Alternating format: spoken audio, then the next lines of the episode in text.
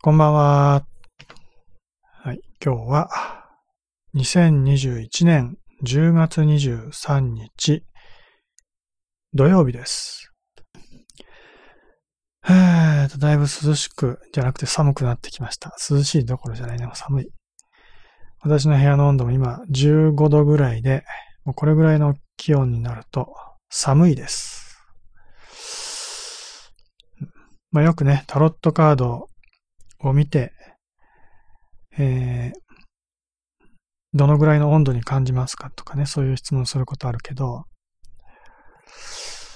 えー、まあ、温度、気温についてうまく答えられないというか、気温を数字で、なんていうかな、こう、答えるっていうイメージが湧きにくい人は多いよね。まあ、私も正確に、このぐらいの温度とこれぐらいっていうのはね、あの、把握してるわけじゃないし、ちゃんと答えられる自信もないけども。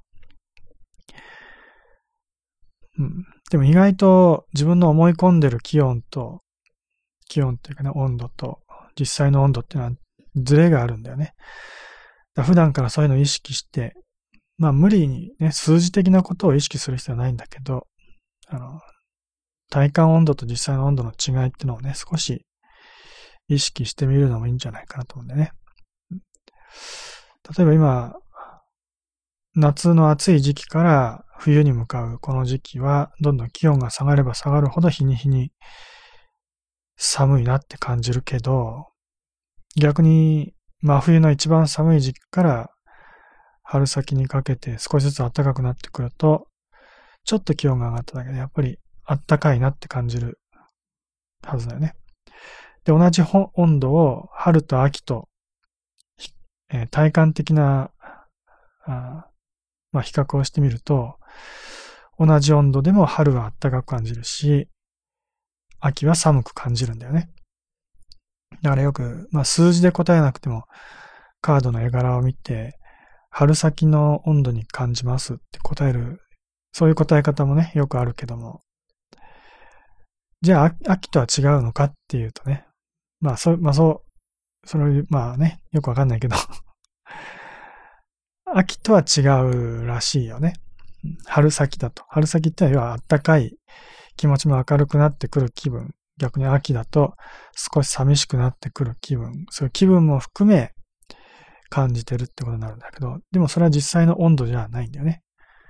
雰囲気とかそういうものも含めえー、感覚として捉えてるっていうかね。だからそれはまあ、情緒的なものであって、実際の体感的、体感っていうか、感覚的なものじゃないんだよね。その違い。まあ、本来ね、日常生活はそういったことを全然こう区別する必要はないけども、でも違うものだっていう認識はね、持っていた方がいいと思います。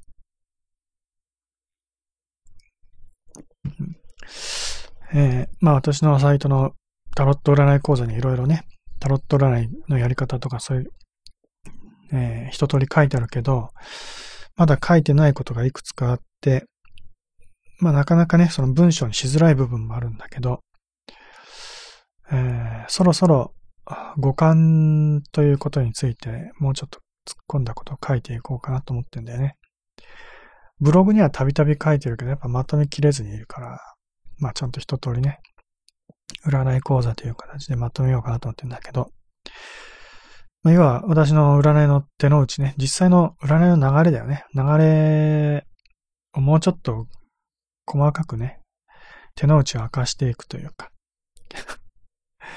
まあ普通はね、そういう手の内っていうか、まあある意味なんていうかな、その、ね魔法的な魔力、魔力を込めるやり方だよね。占いの。うん。奥義みたいなもの。そういったようなものはあんまりこう手の内を明かしたくないっていう人もいるかもしれないけど、まあ、その、まあ私は手の内を明かしたところで、真似したければ真似してくれてもいいし、まあどうせできないだろうと思ってるからね まあ例えば、あの、まあ普通、電話占いを例にね、取るとっていうと、電話を受けて、えー、相談を聞いて、占い結果を伝えて電話を切るまでに、まあ30分ぐらいで終わる占い師は多いと思うんだよね。まあ私自身が実際にあまりやってもらったことないからね。わかんないけど、電話ではね。まあ30分前後で終わると思ってる人が多いと。まあ、実際そういうふうに言う、ね、占ってもらった人の一その体験談とか30分前後、20分とか10分ということもあると。1時間なんていうのは長い方だよね。で、よっぽど長くても2時間、2時間って言ったら相当長い。まあでも、私にとっては2時間は長くはないけど、うん、まあ、割とね、その、なんていうかな。お話が好きな占い師さんとかだと 2, 2時間ぐらいは普通にやるかもしれないけどね。お話メインっていうことで。でそれはでもあくまで時間制でない占いだよね。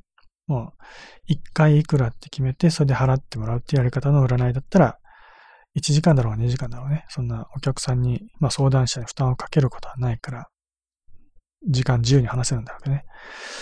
までも、普通は電話占いと1分いくらって決まってて、相場としては最低100円だからね。30分話せば3000円。ね、それぐらいかかっちゃう。ね。で、1時間だと6000円でちょっと高いなと感じ始めるだろうし、2時間も話したら1万2000円でね、えー、ちょっとお金に余裕のある人じゃないと相談できない金額になってくるよね。なので、まず時間の問題があるわけ。だから早く終わらせなきゃいけないっていう、まあそういう都合があって、長く話をすることができないという問題があるわけだね。だからもうその時点で私のやり方誰も真似できない。誰もってわけじゃないけどね。そういう電話占い師の人たち真似できないわけだよね。何時間も話せるから。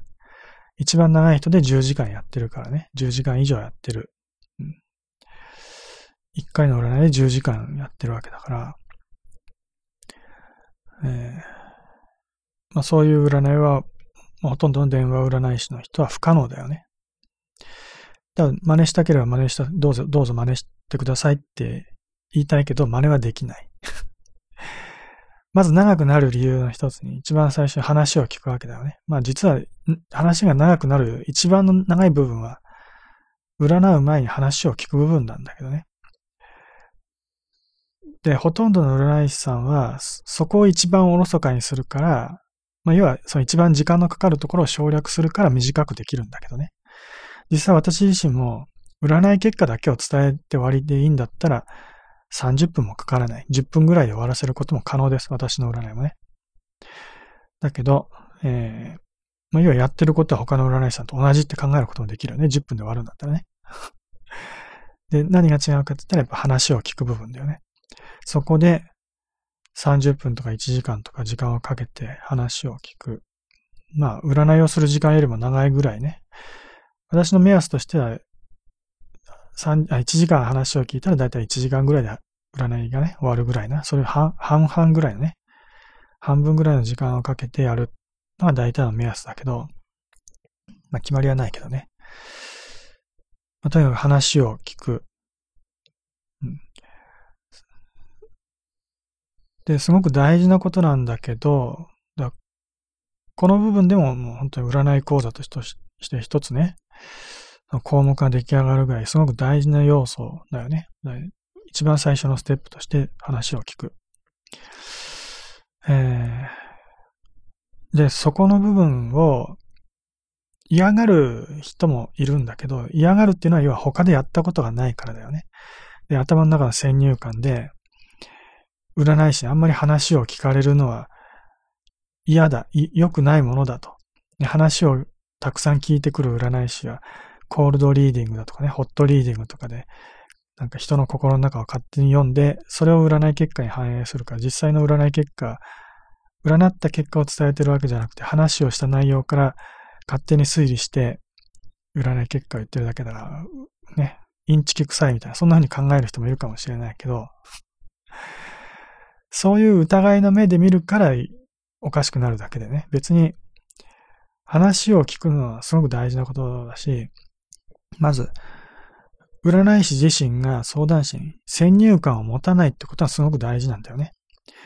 まず、初めてこうね、面と向かう相談者、占い師と相談師、初めて面と向かった時に、えー、わかる情報。まあ、電話占いって顔とか見ないからね、声だけだよね。メールとかだったら当然声すら聞こえなくて文字だけだよね。まあそういう、まあテキスト的な、まあ文章、なんていわゆる文字としてのデータ、ね、えー、普通にデータだけを手がかりとするとしたら、まず名前だよね。名前ももちろん本名ではないよね。生命判断とかだったら本名を使うけど、タロット内は必要ないから、本名ではない。とりあえず名前。それから、まあ、普通、その聞かなかったら名前しか出てこないよね。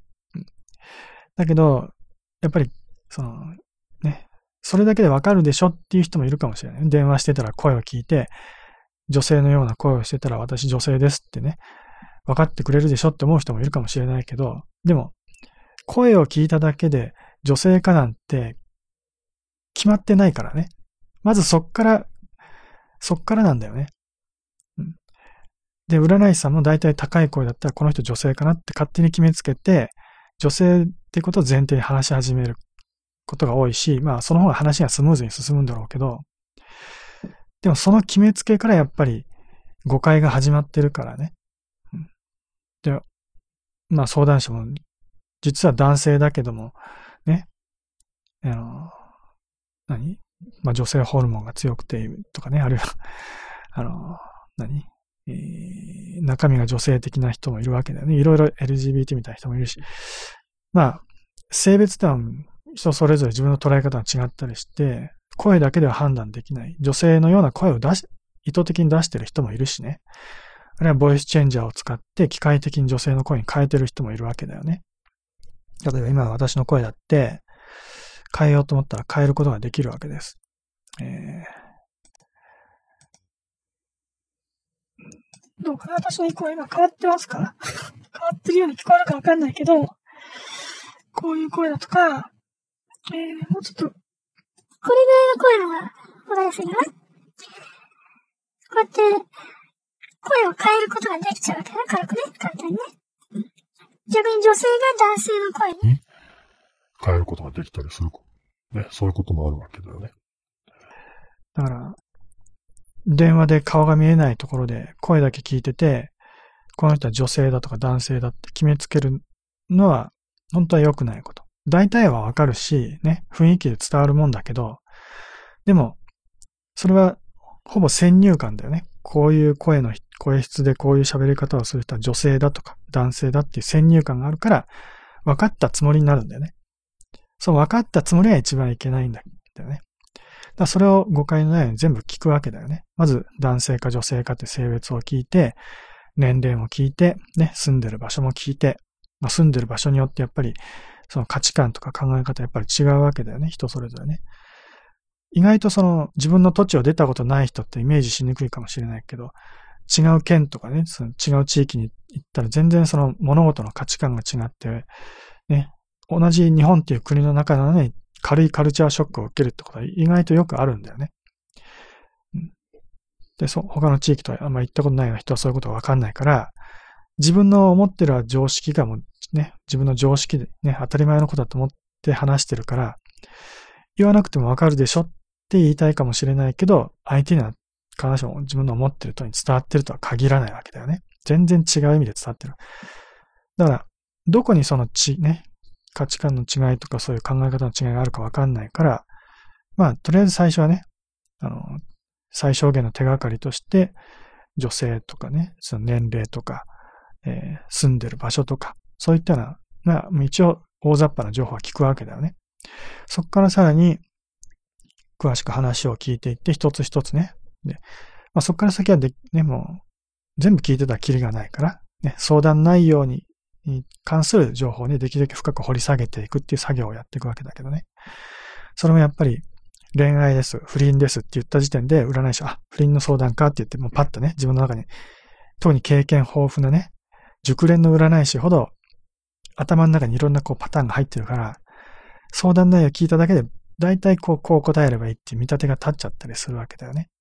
それで、よく考えもせず、占い結果もね、こうちゃんと見ず、もうね、ありきたりなことを言って、相談者を納得させて返してしまう。そそうすれば早いよね。話も早いし。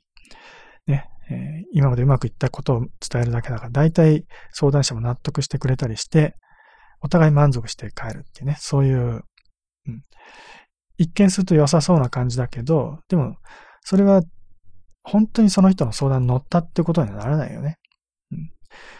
うん、同じ不倫でももう本当人それぞれもね、相談する人ごとにみんな違うわけだから、それ全部、この人はどういう相談なんだってことをきちんと理解した上で話さない、ね、占占わないと、その人のために本当に必要な答えって出てこないわけだよね。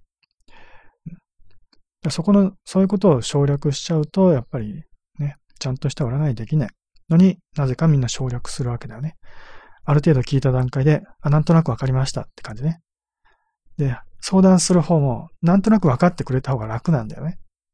根掘り葉掘り聞かれるのはすごく嫌な気持ちするよね、やっぱりね。警察に尋問されてるような感じで。そう嫌な気持ちになるから、やっぱり聞かれ、何も聞かずに、もうとにかく分かってくれよと。ね、もう何十年と付き合いのある親友のように分かってくれっていう気持ちでいると思うけど、それこそ何十年もね、お付き合いなら親友とかね、お互いこう、本当に分かり合った中なら、言わなくても分かることもある。だ人それぞれ違うんだよね。その、本当にこれよく、お互いのことをよく知った親友であれば、当然話さなくてもいいわけ。話さなくても伝わることはいくらでもある。ね、親兄弟もそうだよね。だけど、初対面の占い師が、そういうね、親友とか親兄弟、身内のような感覚で、自分のことを理解してくれるわけがない。ね、本当はわからない。だけど、占い師さんなら分かってくれるだろうっていう、あるいはね、占い師さんとか思わずとも、人は自分のことを理解してくれるものだと勝手に思い込んでいたりね。そういう相談する側の思い込みだよね。決め、それも決めつけだしね。そういうのがあったりして、話さなくても分かってくれるでしょ？特に占い師さんなんだからね、黙ってね、黙って座ればピタリと当たるという感じで、何も言わなくても分かってくれるでしょ？的な感じで、根掘り葉掘り聞く占い師さんは、どうせ未熟だからそうやって聞くんでしょ？ね、ベテランの人ほどちゃんと分かってくれるはずですよ。って思ってたりして、そっからいろんな疑いの気持ちがどんどんどんどん渦巻いてきちゃうわけだよね。逆なんだよね。中途半端な適当なことやってる占い師さん話を聞かない。ね。ベテランずらしてね。ね。偉そうな、こう、ふんぞり返って、ああ、わかったわかった、みたいな感じで、占ってくれるかもしれないけど、そういう占い師は実は素人と一緒。ね。本当に、まあちょっと言い方悪いけど、警察とかね、そういうね、あの裁判官のように、もう根掘り葉掘りあ、ね、もう細かいところ知られたくないところ全部、こう、しつこく聞いてくる。そういう占い師さんの方が、本当に自分の、ね、自分にとって親身になってね、相談に乗ってくれてる人だと、そう思うべきです。ね。で、いろいろ聞かれるのは嫌だっていうのは、要は、あ、まあ、聞かれるのは嫌だっていうか、その聞くことの大事な理由のもう一つの理由があるんだけど、実は、占い師が理解するために聞いてるだけじゃないんだよね。ここが、まあ、占い講座として一番大事な部分かもしれないけど、ね、もちろん占い師が聞くってこともものすごく大事だけどね。みんなやってないからね。やるべきことだけど、それだけじゃなくて、聞くことによって相談者自身が自分のことを理解できるんだよね。相談者ってのはなんで悩んでるのか、ね、こんなことで、なんでこんな辛いのかって実は分からなくて相談に来てんだよね。だけど占い師さんは客観的な立場で相談者のことをいろいろ聞くことによってね、相談者は自分のことで目を向けていなかった部分に目を向けられるようになるんだよね。この辺のことに気づかなかったこと、この辺のことに気づかなかったこと、いろんなところに自分の目が向いてないことがたくさんある。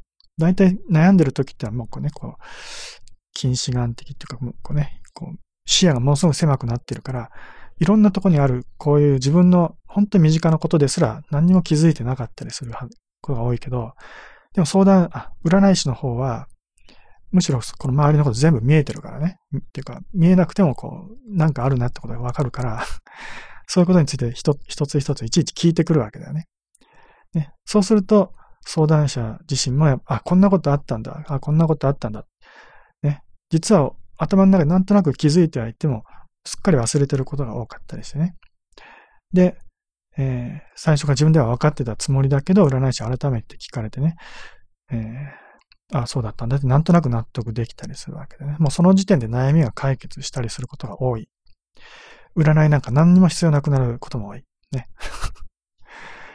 占いなんかしなくても、スッキリしましたっていう人が多いけどね。だそこで話を聞くことの重要さ、ね、占い師が理解するってことだけじゃなくて、相談者自身が自分のことを理解する。自分が、まあ自分がどんなことに悩んでるかっていうね、まあ自分のことを理解する。自分の悩みを理解する。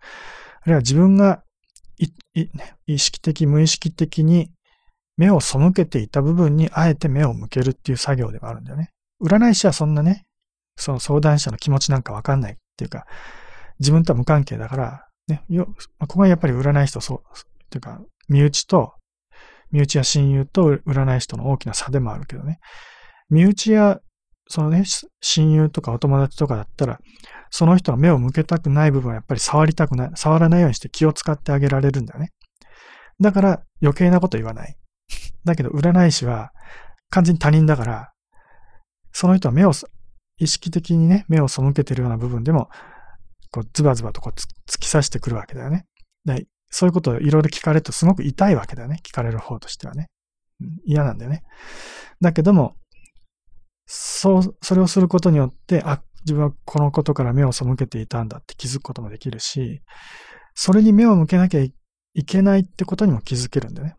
で、つつかれて痛い部分ってところが実は問題の核心であったりするから、そこから目を背けたら絶対に悩みなく解決できないんだよね。だから、身内とかお友達とかに相談するとなかなか解決できない問題っていうのは、そういう痛いところに問題の核心があったりするわけだよね。それを解決できるのは占い師だけなんだよね。まあ、占い師だけっていうわけじゃないけど、赤の他人である、ね、相談者だけだよね。身内、ね、気持ちが近い人には相談することはできない。相談しても解決できない。そういうことを占い師はつっついてくれるわけだね。それも話を聞く占い師ね。話を聞いてくれる占い師だけがそういうところにつっついてね。痛いとこいっぱいつっついてくれて。要は、まあ、全然ちょっと違う例えかもしれないけど、ツボを押すようなもんだよね。ね。針を刺すようなもんだよね。で、病気のところ、まあ、針を刺すっていうか、こう、ツボをこう、ね、指圧するようなもんで、足の裏とかね、病気のところは痛いわけだよね。そういう痛いところをこうつっついてくれる。そうしてつっついてもんでね、揉みほぐしてくれると、えー、コリがほぐれて、病気もね、治ってくると。ね。まあ、治るというか、そういう自然治癒力が増してね、えー、悩みを解決していくわけだね。占い師が治すっていうよりも、自分の治す力によって治っていくわけだね。だからその、つつかれて痛いところからこう目を背けてね、ちょっとそんなものないよって思ってると、なかなかそういう、ね、悩みは解決していかない。治、治そうとする力が働くな、働かなくなっちゃうんだよね。そういういろんな効果があるから、まず話を聞く、占いをする前に話を聞くってすんごく大事。っていうか、これですべて、これがすべてと言ってもいいぐらい、占いの、もう、ほん、本当の占いの一番大事な部分はそっちで、占いなんておまけみたいなもんだから。占いっていうね、まあ、あの、手を取るだけであってね、実は占いをする前に問題を解決する一番大事なところをね、や、やってるわけ。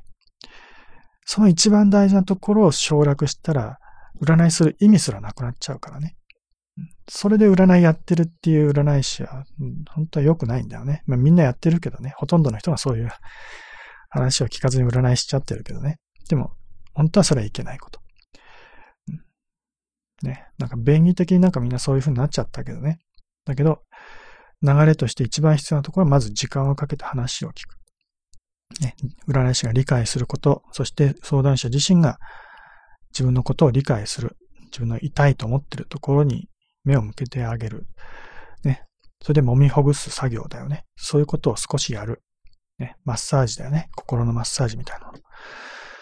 そういうことができて、初めて治療に入ることができるわけだよね。外科手術にね。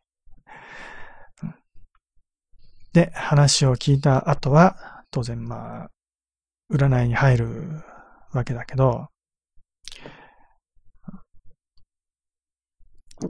占いに入る前の準備。これも、えー、最近私が少しまとめて、えー、まあ、項目に分けたけど、まあ、昔からやってることではあるんだけど、3つ準備してもらうことにしました。まあ、これも今後変わっていく可能性があるけどね。まあ、今は3つ準備してくださいと言ってます。ね、これから占いに入ります。まず1つ準備することは、対象のものをきちんと頭の中にイメージしてくださいと。えー例えば、まあ一番わかりやすいんだったら恋愛だよね。女性であれば男性。まあ男性とは限らないけど、まあ対象となるね、恋人とか、そういう人物。恋人のことを占うんだったら恋人。まあそこに不倫とか三角関係とかあるんだったらそういう関係者全部思い浮かべてもいいけど、えーまあ恋人ね。その相手の顔を思い浮かべてもらうという作業。これの準備一つ。ただ、ただですね、その顔を思い浮かべるっていうのも、えー SNS に載せる写真の顔とかね、えーまあ、昔見た、なんかね、その、その人のお気に入りの笑顔だとか、そういうような、なんとなくのイメージじゃなくて、できるだけ一番最後にね、一番最近に見た、実際の自分の目で見た、実際に会った時に見た、相手そのものの姿を思い浮かべてもらう。これが大事。要は自分の目で見た姿だよね。それと頭の中のイメージにある姿とは違う。あるいは SNS の写真も、写真を載せてる、その載せてる写真っていうのはその人は見せたいと思ってる自分だからね。うんだから偽物なんですよね。まあ写真、実際に写ってるのは嘘じゃないだろうし、まあ加工してれば嘘だけど、加工してなくても、プロフィールとかに載せてる写真っていうのは、これなら見せてもいい写真ですよっていうことでね、まあ、ある程度綺麗な写真を載せてるわけだよね。それは、まあ、あの、全くダメとは言わないけど、あの、まあ、候補から少し外してもらってね、一番いいのはやっぱり直接自分の目で見た相手の姿、ね、遠い昔とかではなく、一番最後に見た自分ね、自分の目で見た顔、ね、それを思い出してもらう。要は実物、ありのままの相手の姿を思い出してもらうってことね。そういう作業を一つ。まあ、恋人とかだらそうだし、えー、まあ、相談内容によって全部違うけどね、思い出すべきものっていうのはね。でも、どんな場合でも、その、勝手に想像したものとかね、イメージで作り上げた、頭の中で作り上げたものじゃなくて、実際に存在するもの。ね。まあ、未来のものとかだったら存在しないけれども、今あるね、目のどっかにあるものを、実際に見たものを手がかりとしてね、思い出してもらう。とにかく実物を思い出してもらう。それがすごく大事なので、まず一つ目の準備としてそれをやってもらう。そして二つ目の準備は、質問内容をきちんと自分の言葉にして言ってもらう。ね。これもすごく大事。一応ね、何を占いますかって言って、ね、これ占ってくださいって聞くわけだけどね。で、一通りまた話を1時間2時間かけて聞くわけだね。で、その間に少し占ってもらいたい方が変わったりするかもしれないし、まあ変わらない場合もあるけどね。最終的にやっぱりこのことを占ってほしいっていうのはあれ、ね、決まってくるわけね、最後ね。その決まった質問内容をもう一度ね、自分の言葉で言う。ね。心の中でなんとなく思ってるだけとかね、最初に言ったからいいでしょっていう感じじゃなくて、ね。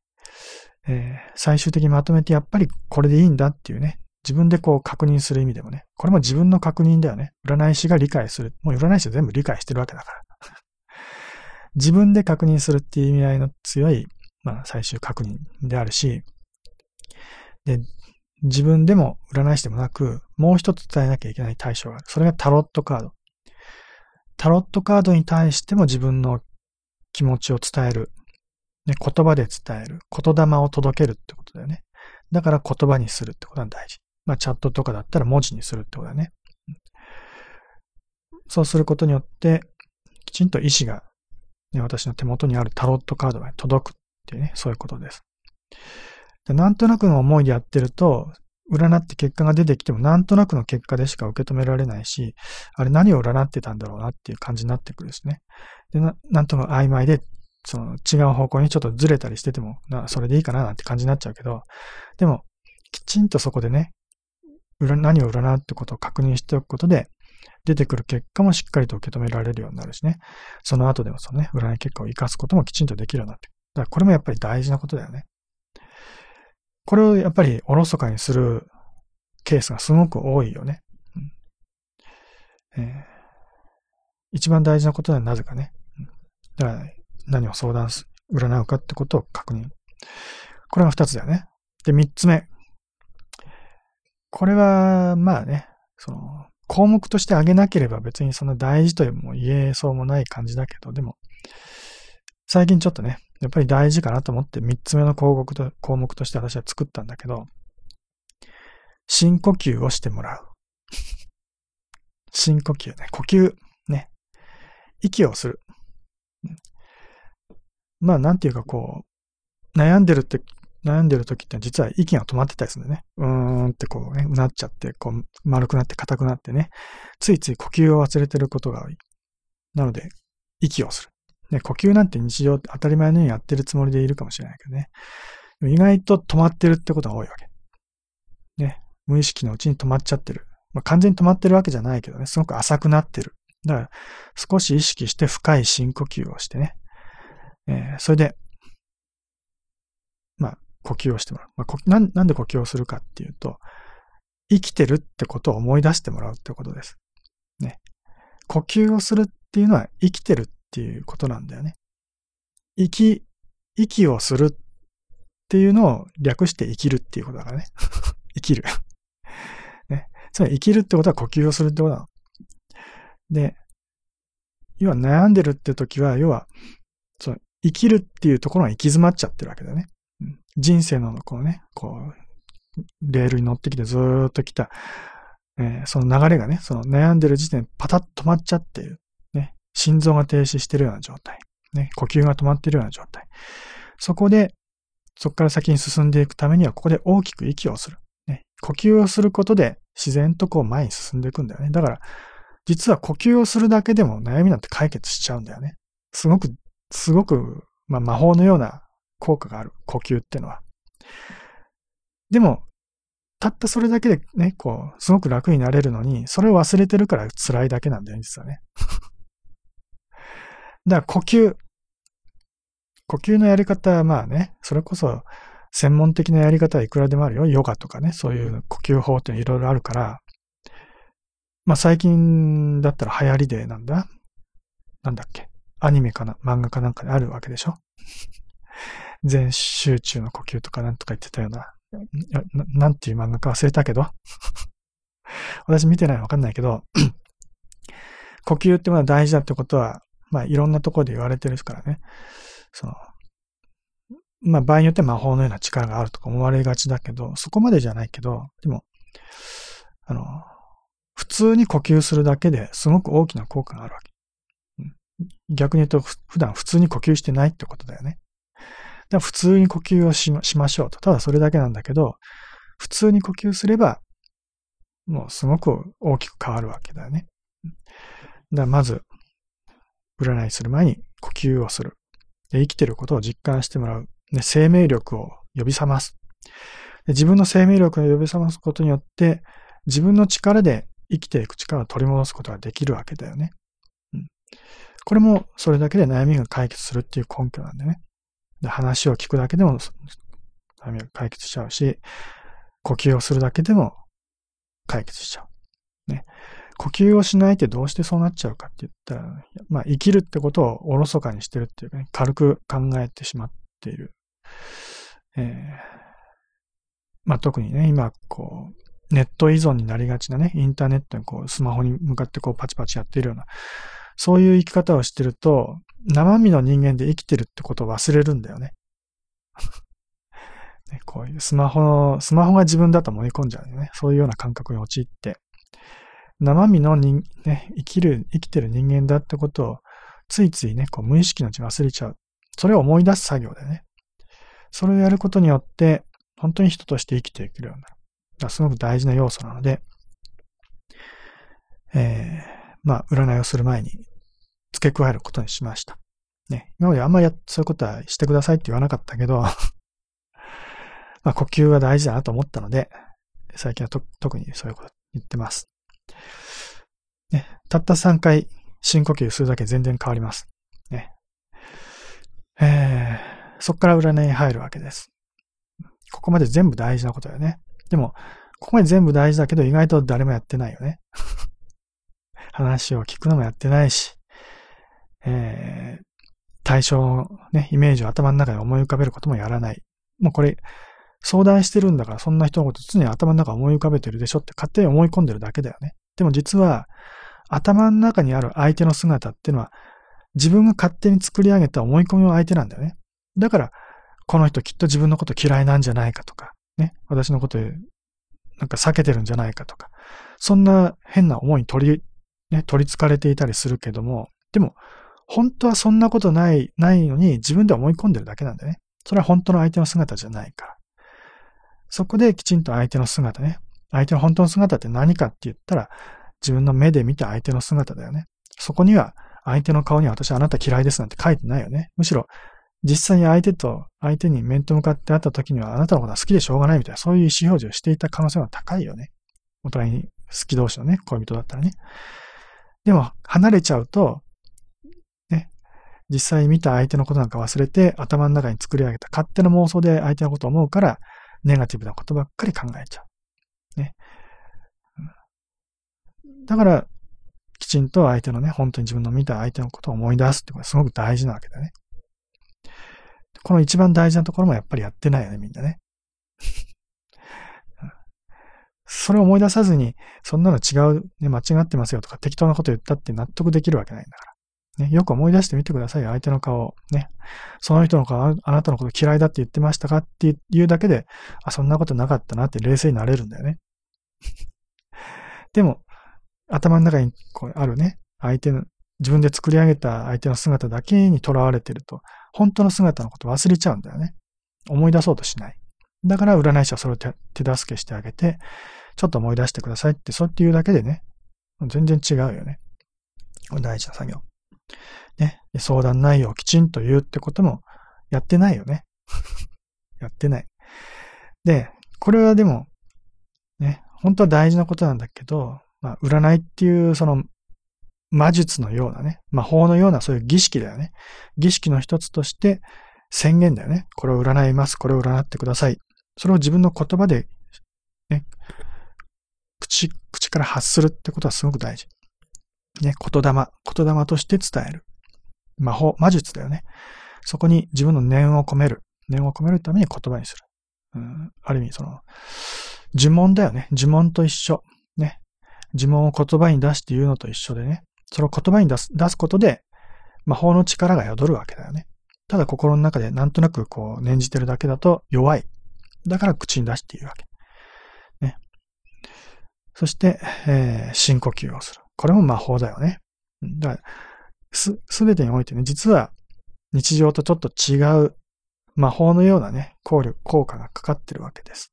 うん、ね、それをやって、やっと占いに入るわけですが、その後のタロットカードをかき混ぜるっていう作業ですら、すごく大事なのに、おろそかにしてる人多いよね。特に電話占いなんか1分1秒お金がかかっちゃうから、シャッフルするのに時間なんかかけられないよね。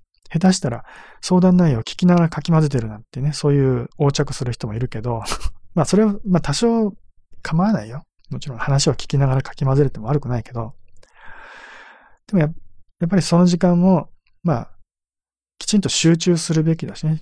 シャッフルすることによって、まあ、あまりね、こう人間としての意志がそこに込められすぎるのも良くないけどね。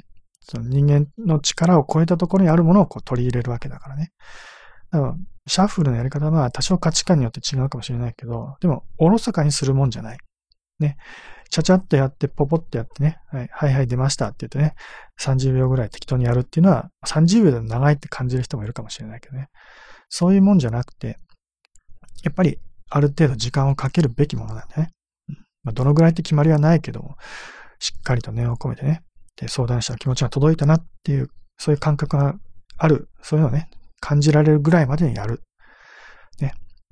で、その間にも当然相談する側は自分の気持ちを込めるわけだよね。さっき言葉に出したけども同じような気持ちをね、タロットからしっかりとと、ね、届けるために、ね、自分の気持ちを念じ、念じてね、えーまあ、届きますようにって、ね、願うわけだよね。願う、ね、その、祈るって気持ちだよね。祈りだよね。ある意味、シャッフルっていうのは祈りの時間だから。その祈りの時間をやっぱりおろそかにしたら神様に気持ちなんか届くわけないよね。祈るってことはすごく大事。ね。あの、祈るっていうのと、なんとなくこう、希望を抱くっていうのは全然違うんだよね、実はね。こうなったらいいな、ああなったらいいなってこう思ってるだけ。そう思ってたらなんか実現するっていうのはありえない。まあ、ありえなくはないけど、気持ちが弱いんだよね、すごくね。だけど、こうやって、まあ、やり方自由だけど、ね。こう、なりますようにって強く祈る。願うんじゃなくて祈る。祈る、祈るっていうのは自分のこう時間を費やしてね、こう、うん、何かを動作として行うことだよね。うんまあ、本来なら、そのお金を稼ぎたいんだったら一生懸命働くっていう行為が大事だけど、それと同じぐらい祈るってことも、ね、同じ行為、ね、働くっていう行為と同じ、こう、ね、意味がある行いです。ね。そういう祈りの作業だから、タロットカードシャッフルするっていうのはすごく大事なんだよね。それがあってこそ、占いとしての意味が出てくるわけだよね。だからシャッフルする時間すごく大事。まあ、長ければいいとも言えないけどね。時間は適切な時間を測る。まあ、それは直感で感じるってことだね。まあ、それは占い師の直感でいいし。場合によっては相談者ね、このぐらいでお願いしますっていう相談者に決めさせてもいいよ。ね、シャッフルしますから、適当なとこでね、これぐらいでストップしてくださいみたいな、そういうことを言ってもらうっていうやり方も、まあ、それもよし。自由だけどね。でも、ね、ちゃんと納得できるまでシャッフルする。ね、かき混ぜる。そして、シャッフルした後でカットをする。ね、カットする作業のやり方もい。ね、いろいろやり方はあるから、それも自由だけど、ね。えー、このカットってのも実はシャッフルとまた違った意味で重要なんだよね。シャッフルは、その、気も、ね、今から占いたいその思いを伝える祈りの時間。カットは自分で運命を切り開くための作業。ね、カットすることによって自分が進むべき道を選び取るってことだよね。まあこれを、まあ占い師がやる場合もあるけど、相談者にやってもらうことで、相談者の意思が介在することになるわけね。そして、カットをして、そこからカードをめくっていく。ね。だからシャッフル、カット、この作業までがすごく大事。その後、カードをめくりました。めくってすぐに占い結果が入らない。まあ、ここから先また長くなるので、今日はここまでにしときましょう。時間。思いのほか長くなっても50分になるので、今日はこれぐらいにしときますが、ね、シャッフルしてカットして、まあその後一応ね、カードをめくるね。めくり方はいろいろあるね。1枚占いから、ケルト十字法、あるいはね、えー、何 ?78 枚使うね。全部使うような占い方も全部ある。いろんな占い方あるしね。まあ、やり方は占い師なりにこだわりはあると思う。それは自由だけどね。とにかくカードをめくる。はあ、その後の解釈の仕方だよね。うん、どうすんのか。10分では終わらない。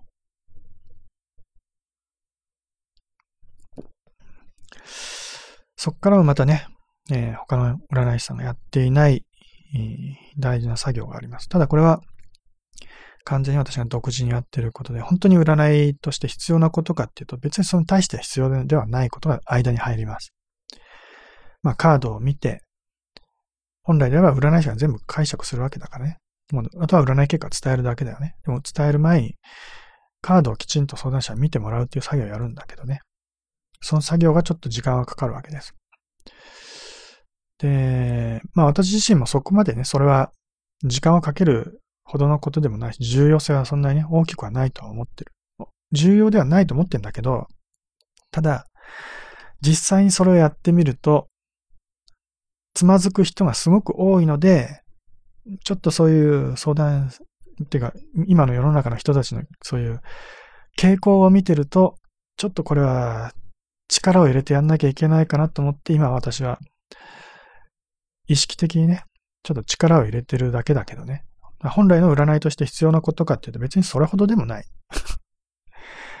ただやってみたら、なんだ、これちょっとおかしいぞっていう感じがするので、ちょっと私そこ力入れてやってるんだけどね。まあ、今までもいろんな実例とかで、そういうね、やり方してると、ケースが多くね、いろいくつかあったので、まあ知ってる人は知ってるだろうし、まあね、カードを見てどう感じるかとかそういうことだけど、相談者にじゃまず見てもらうとかね、カードをね。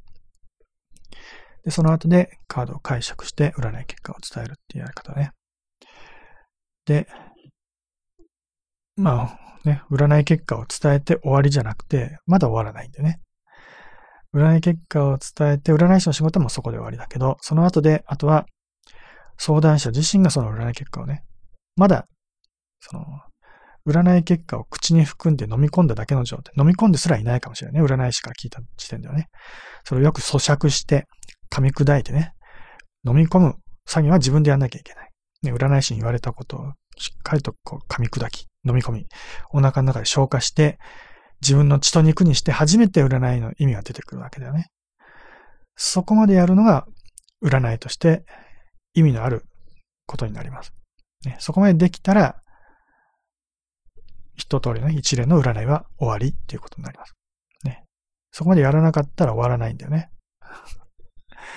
で、そこまでやる前にいきなりね、もっと知りたい、もっと占いたいってことでね、占い結果伝えた直後にまた違うこと質問し、どんどんどんどん質問してくる人がいるけど、それは良くない。よくね、こう、占いして、ね、まあ短めの占いによくありがちな傾向だと思うけど、一つ占ったらすぐ次のことを占いたいとか言い出す人多いよね。私のところに来る人もそういう人たまにいるけどね。だけど、それをやっちゃうと、せっかく最初に占ったことを、ね、こう、消化もせずに次のをどんどん入れちゃうと、消化不良を起こして、何にもこう、自分の、ね、体にこう身につかないまま終わ消えていく。ね。それじゃあ占って意味なくなっちゃうからね。まずは、一つ占ったらそれをしっかりとね、こう、自分の中にこう取り込んでね、腑に落ちるっていうところまでやる。ね。しっかりとこう受け止めた、受け止めることができたら次のことを占うっていうね。うん。だからできれば一晩とか二晩とか少しは間を空けた方がいいよね。一つ占ったらね。まあ、どうしてもね、次の他のことを一緒に占いたいというのは、まあ、まとめて占うのもできるけど、ね。それをやるにしても、一段落を置いてね、これは、じゃあ、ね、このこともういいですかと。ね、きちんと理解していただけましたかと。こうやってしっかりとまとめた後で、ね、一区切りつけて、ね、さっきのことはさっきのこと。ね、じゃあ次のことしっかり入りましょうってね。もう意識の切り替えをしっかりやらないと、あの、だらだらやるのはすごく良くない。それこそ魔術、魔法の力がかかってるわけだから、それだらだらやっちゃうと、前の影響がね、どんどんどんどん入ってきちゃうからね。あの、要は、それで、まあ、精神的にちょっと、うん、危険な状態になっちゃう。まあ、ある意味、精神的に病気になりが、なってしまう可能性が高いので、それはすごく危険な行為だからね。うん、だからできるだけ、あの、注意してやらなきゃいけない。続けて占う場合にはね。まあ、続けて占うことも一応できることはできるけども、きちんとこう、ね、区切りをつける。ね、同じ日にやる、やるにしても、5分とか10分とかしっかりと休憩をとってね、それですぐ次にことやる。それぐらいのことしないと最低限ね、すごく危険危険だと思います。そういうことも分かってない人結構多いよね。だから、すごいうこと注意する占い師も多分少ないから、次々と聞いちゃう人も多分ね、たくさんいるんだと思うけど、やっぱ注意しなきゃいけない占い師はね、そう責任持って 責任っていうかそういう知識を持っては占い師の方だからね、相談する方は知らずに聞いちゃうから。だから、占い師はそういうことを気をつけてもね、あの、ここまでやったことはここで終わりですと。きちんとね、えー、区切りをつけて、ね、終わらせておいてから次に向かうと。ね、そういう導き方をしっかりとやらないとね、ダメです。やりましょう、それね。まあそういう一連のことまだあまり文章というかブログの記事とかね、占い講座とか私まだちゃんと書いてないので、ちょっとできる近いうちにそういうことを書きたいなとあるいは YouTube の動画とかで、今みたいにね、もうちょっとちゃんとしたまとめとして動画を作りたいなと思ってるんだけどね。うん、やっぱりできてない占いすごく多いからね、そういうことね。で、やれと言ってもできない人は多い。ね。30分で終わらせようともそんなこと絶対できないんだから。でもやらなきゃいけない。占いってのはそんな単純なもんじゃない。ね。軽々しいもんじゃないから。ね。そういうこと分かった上で短く、できるだけ短くやろうとすることは一応できるからね。でもそういうこと分からずに、全部適当にやっちゃうと、すごく危険だから。でそうならないように、短くやるにしても全部分かった上でね。そういう建前の上でやってるんだってことを頭の中に入れたいと上でやる必要はあると思います。はい。えー、じゃあ今日はこれぐらいにしておきます。なかなかこれ全部話そうとすごく時間かかっちゃうから1時間ではね、お話しきれないけど。そもそもいつも10ね、長くて10時間ぐらいかかる占いのことを説明しようと思ったらね、そんなに簡単に説明できるわけじゃないんだけど。まあ、おいおい、っていうか、まあ、機会あるごとに、同じこと何度も何度もね、繰り返しながら話していきたいと思います。同じことを繰り返し話されることを嫌う人も多いけど、大事なことはね、何度も繰り返して聞いてくださいね。繰り返して喋るし。ね。そうすることで、あ、これは大事なことなんだなって少しずつ身についてくるしね。あの、最近、本当にインスタントっていうかね、インターネットとかスマホの普及で、何でもかんでもこう、できるだけ、こう、手軽に結果だけ欲しいって言うとすごく多いけど、手軽に結果だけね、もらって一瞬で満足してそれで終わりっていうんでは何の意味もないからね。だから、繰り返して何かするってことすごく嫌いよね、みんなね、今ね。繰り返して話をすることも嫌がるし、で繰り返し勉強することも嫌がる。繰り返し同じものを見るのも嫌がる。1, 1時間とか2時間のね、映画を見るのも嫌がって30分とか10分に短縮した、ね、短くまとめた動画を見たがる。でも、ね、その2時間とか長い映画とかそういうものにはそのね、まあ同じことの繰り返しとかたくさんあるけども、その中の一つ一つにやっぱり重要な意味があるわけだよね。で、それを見逃してたら、本当のその良さっていうのを受け止めることできないよね。だから、時間をかけてやらなきゃいけないものは時間をかけてやるってのはすごく大事なことだしね。繰り返しやるってことは繰り返しやる。同じことを何度も繰り返してもいいわけ。ね。繰り返すことには意味があるわけ。ね。そうやって物事を受け止められるようにした方がいいと思います。何でもかんでも短めに終わらせてね、その、できるだけたくさんの情報を得ようなんてね、そんな欲張った考え方は捨てて、もうね、えー、情報なんか少なめでいいんですね。何にも知らなくてもいい。何にも知らなくても生きていけるから。自分の身の回りにあることだけね、理解できてればいい。それぐらいの感覚で生きていた方が、よっぽど幸せに生きていけるから。ね、幸せにね、生きるっていうのはそういうことだと思うしね。何でもかんでも一生懸命必死になって情報をね、得ようなんて思って生きてる人は多分、辛いだけでね、不幸な人生を送るだけだと思います。今のみね、世の中の人たちみんな不幸に向かってまっしぐらに走って、突っ走ってるのにしか私には見えません。はい。じゃあ今日はこれぐらいにしておきます。また遊びに来てください。さよなら。